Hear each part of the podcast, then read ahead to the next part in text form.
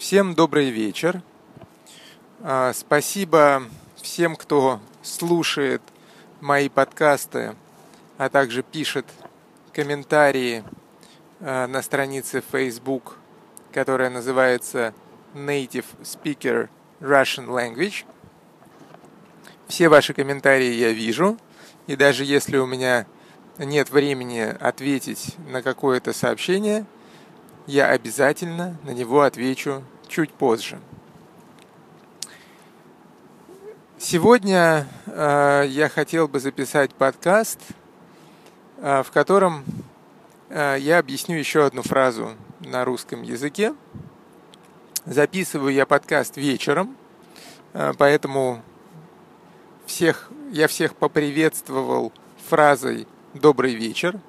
На самом деле я мог бы даже сказать «доброй ночи», потому что у меня уже ночь, э, уже 30 минут первого, то есть 12.30 ночи. Э, соответственно, сегодня, получается, уже наступило воскресенье, а я только еду э, с дачи домой в Москву. в Москву. Прошу прощения. Так получилось, что весь день мы сегодня занимались переездом, поскольку у нас закончился дачный сезон. Сейчас начало октября, и на даче уже стало холодно, поэтому мы перебираемся обратно в Москву. Точнее, пе, ну, перебираемся – это то же самое, что переезжаем. И вот сегодня у нас целый день был переезд, и я везу домой последние вещи.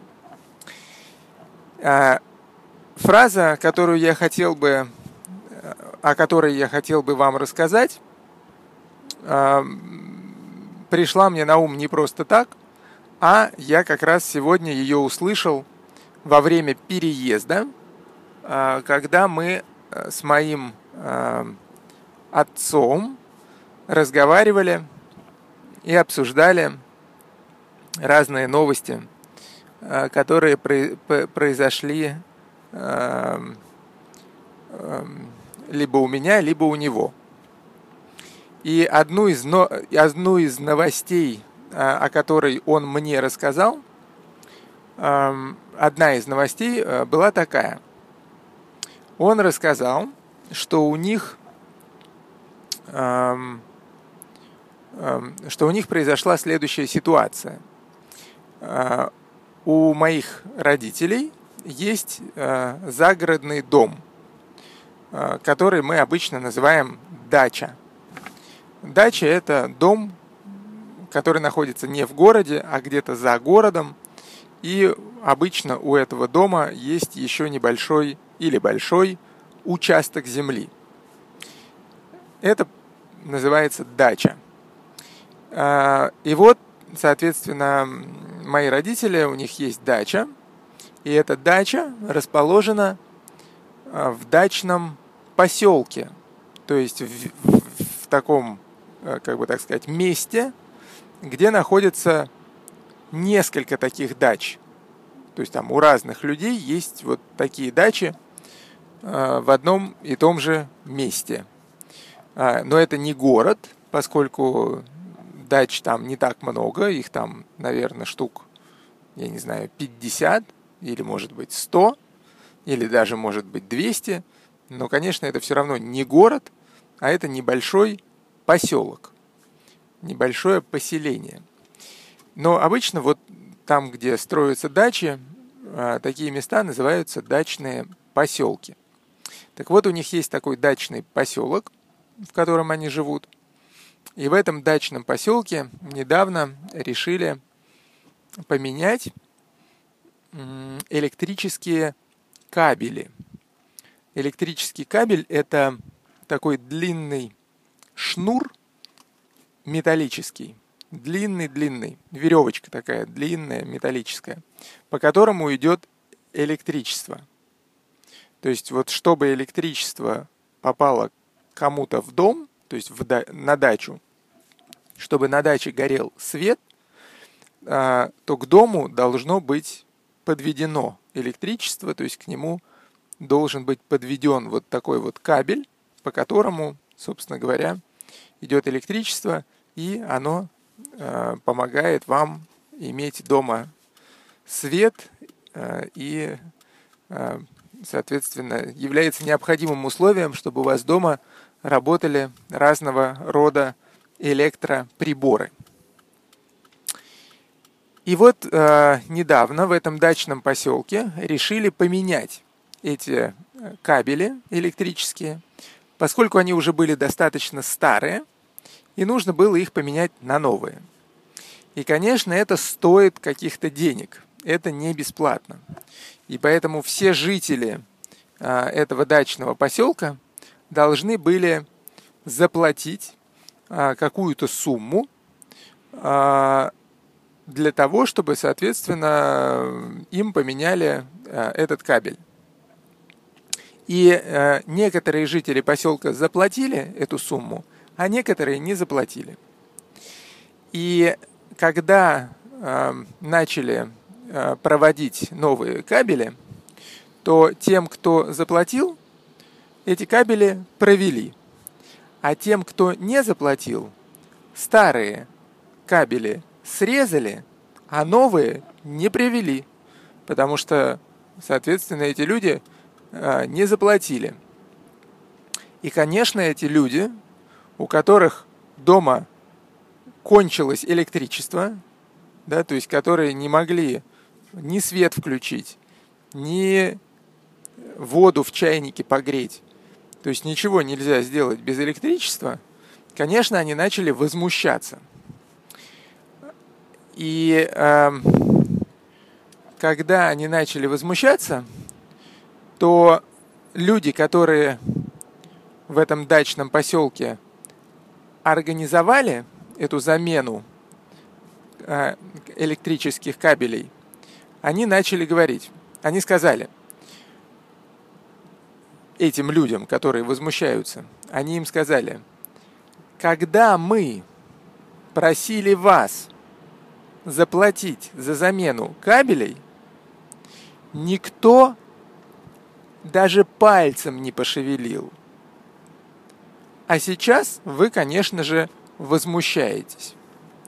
Так вот, фраза, о которой я хотел бы рассказать сегодня, и, про, и, и которую я забыл произнести в самом начале этого подкаста, она звучит следующим образом. Никто даже пальцем не пошевелил. И как вы уже, наверное, поняли из приведенного примера, эта фраза означает просто-напросто, что никто ничего не делал, не делал никаких действий. То есть вот от этих людей требовалось, чтобы они э, заплатили за замену этих кабелей, а они ничего не делали. Никуда не ходили ни на какие собрания, денег не платили, ничего не делали. Думали, что те, кто заплатят, что поменяют кабели как тем, кто заплатил, так и тем, кто не заплатил. Иногда такое бывает. Потому что легче всем сразу поменять, ну, а если со всех не собрали, значит, значит не получилось. Но э, получилось по-другому, и получилось так, что им эти кабели обрезали. Электричество у них кончилось. И теперь им нужно заплатить, чтобы электричество у них появилось снова. Так вот, фраза «никто даже пальцем не пошевелил» в прямом смысле означает, что никто из этих людей не сделал ни одного действия, даже не пошевелил пальцем. То есть вот есть палец на руке, и чтобы им пошевелить, ну, пошевелить это значит просто подвигать вправо, влево, куда-нибудь, подвигать. Вот чтобы подвинуть, подвигать пальцем, требуется минимальное количество усилий. И э, эта фраза, если ее использовать в прямом смысле, говорит о том, что никто не сделал вообще никаких усилий. А, а в переносном, в принципе, ну, то же самое она значит. Просто в прямом она имеет отношение к конкретному пальцу, да? никто пальцем не пошевелил. А в переносном смысле она означает, что никто вообще ничего не сделал.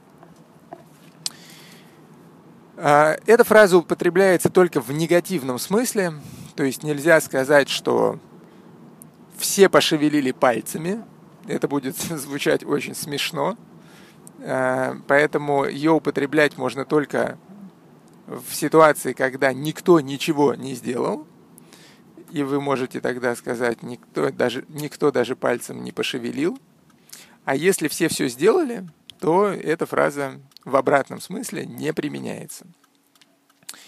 И э, если подумать о том, изменяется ли она как-нибудь, то никак она не меняется, потому что там есть подлежащее, исказуемое, то есть там есть никто не пошевелил, и независимо от того, по отношению к кому употребляется эта фраза, она никак не меняется, потому что никто не пошевелил, остаются на своих местах. То есть нельзя сказать, я пальцем не пошевелил. Хотя... Нет, хотя, в принципе, наверное, можно. То есть можно, если вы кого-то конкретного хотите обвинить в том, что он ничего не сделал, то можно сказать, да ты даже пальцем не пошевелил, когда я тебя попросил это сделать. Вот так можно Э, как бы так сказать, эм, э, можно, ну не то чтобы обвинить, но если вы хотите кого-то отругать э, за то, что вот человек ничего не сделал, то можно вот такую фразу употребить э, по отношению к такому человеку. Если это группа лиц, то можно сказать «вы даже пальцем не пошевелили. Эм, но в основном, мне кажется, это все-таки употребляется, ну хотя нет, и к множественному числу, и к единственному. Нет, это может быть, да. А, в основном это употребляется в прошедшем времени, то есть когда уже никто ничего не сделал. А, в будущем времени, мне кажется, это мало употребимо, никто не пошевелит пальцем. Теоретически можно себе представить такую фразу, но обычно все-таки она употребляется в прошлом по отношению к тому, что кто-то уже что-то сделал. Точнее, ничего не сделал. Ну что же, на этом, наверное, а, все. Фраза получилась, точнее, подкаст э, получился всего с одним объяснением – но достаточно сложно придумать себе ситуацию еще какую-нибудь, в которой прямо вот можно такую фразу употребить, поскольку она такая негативная, и слава богу, я не часто сталкиваюсь с негативными ситуациями, э, для которых эта фраза применима. Надеюсь, что и вы э, тоже не будете с такими ситуациями сталкиваться – и когда вы попросите кого-то что-то сделать, то вам не откажут и э, хотя бы пальцем пошевелят. Как вы поняли, так сказать нельзя, но обычно шутки, они как раз построены на э, каком-то противоречии. То есть, так сказать нельзя, а вы так говорите. И в данном случае получается смешно. Надеюсь, эту шутку вы поняли. А, спасибо большое за внимание и до свидания.